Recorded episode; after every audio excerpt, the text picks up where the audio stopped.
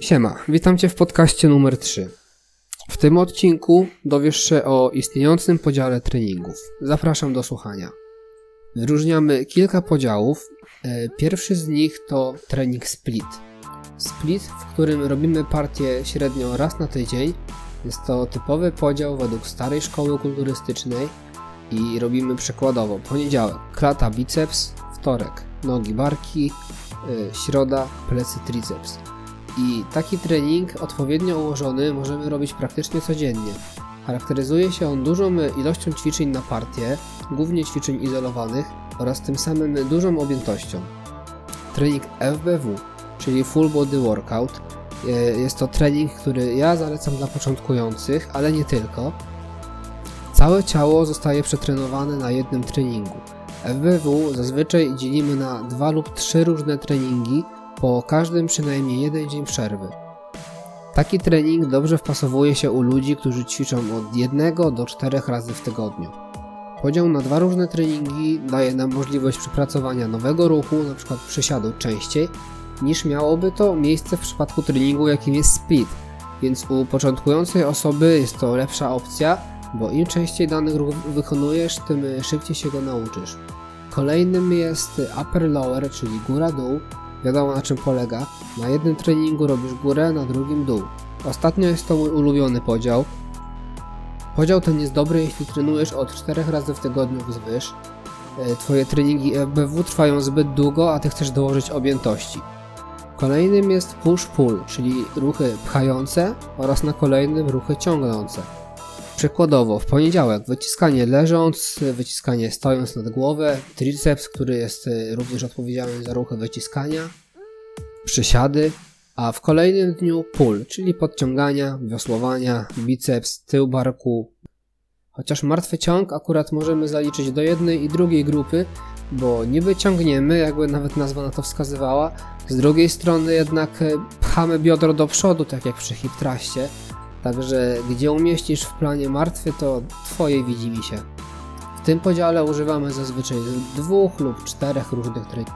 Im zawodnik jest bardziej zaawansowany, tym możemy sobie pozwolić na większą różnorodność. Kolejnym, trochę bardziej rozbudowanym jest push-pull legs, czyli nogi robimy po prostu osobny dzień. E, równie dobry plan, jeśli ćwiczymy więcej niż 5 razy w tygodniu, niż po, lub po prostu na nogach zależy nam nieco mniej. Co zatem wybrać? Który plan będzie najlepszy? Badania, do których link umieszczam w opisie, mówią, że trening e, od 2 do 3 razy w tygodniu daje lepsze przyrosty niż trening raz w tygodniu.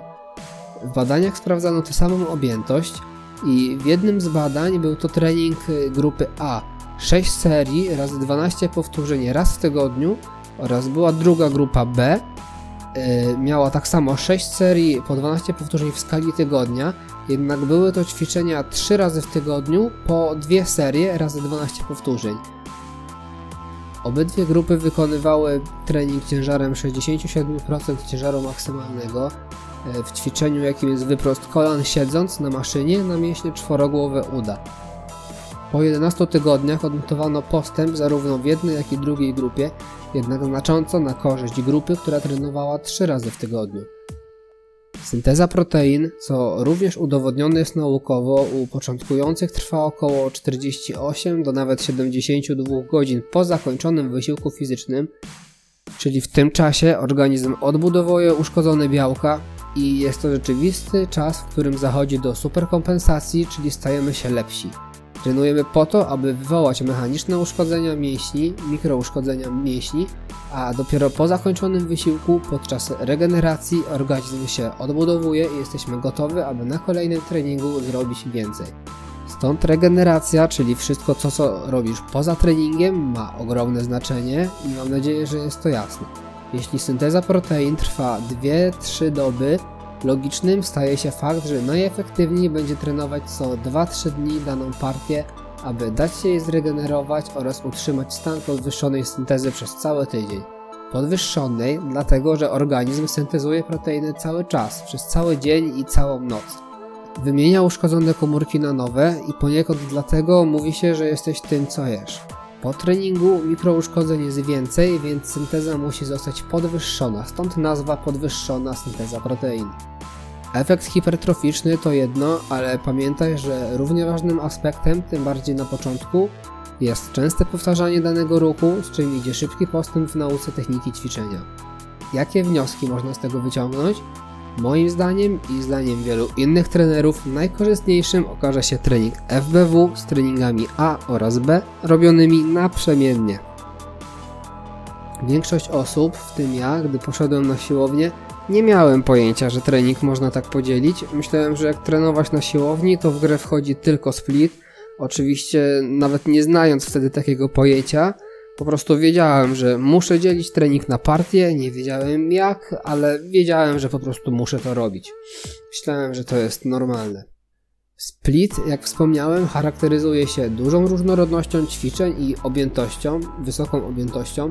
Jest tam wiele izolacji, których początkująca osoba nie potrzebuje, wręcz nie powinna ich mieć zbyt wiele, powinna się skupić na ruchach wielostawowych, które angażują większą ilość mięśni naraz, aby jak najbardziej rozwinąć ciało wszechstronnie, uruchomić wszelkie mięśnie stabilizujące, a trening izolowany mógłby przełożyć się na powstanie dysproporcji mięśniowych, czego byśmy oczywiście nie chcieli. Ten rodzaj treningu ze stymulacją partii raz w tygodniu z dużą objętością zostawiłbym dla trenujących ze wspomagaczami, aczkolwiek jeżeli trening zostanie odpowiednio ułożony, możemy przetrenować partię e, tak naprawdę 2-3 razy w tygodniu. Przykładowo, triceps będzie mocno pracował w dniu klaty oraz barków przy wszystkich wyciskaniach, a do tego możemy go w osobny dzień wyizolować. Podobnie biceps możemy wyizolować, ale równie mocno pracuje przy podciąganiu czy wiosłowaniu pod chwytem. Z racji jednak małej ilości i częstotliwości ćwiczeń globalnych, czyli wielostawowych, temat splitu bym sobie odpuścił. Trening góra-dół lub push-pull są generalnie ok, raczej skupiłbym się na małej różnorodności ćwiczeń, także dwa różne treningi A i B dla, po dla początkującego w celu szybszej nauki techniki są spoko. W tym odcinku to by było na tyle. Mam nadzieję, że sprawę trochę rozjaśniłem. Będzie mi miło, jeśli zostawisz komentarz i do usłyszenia.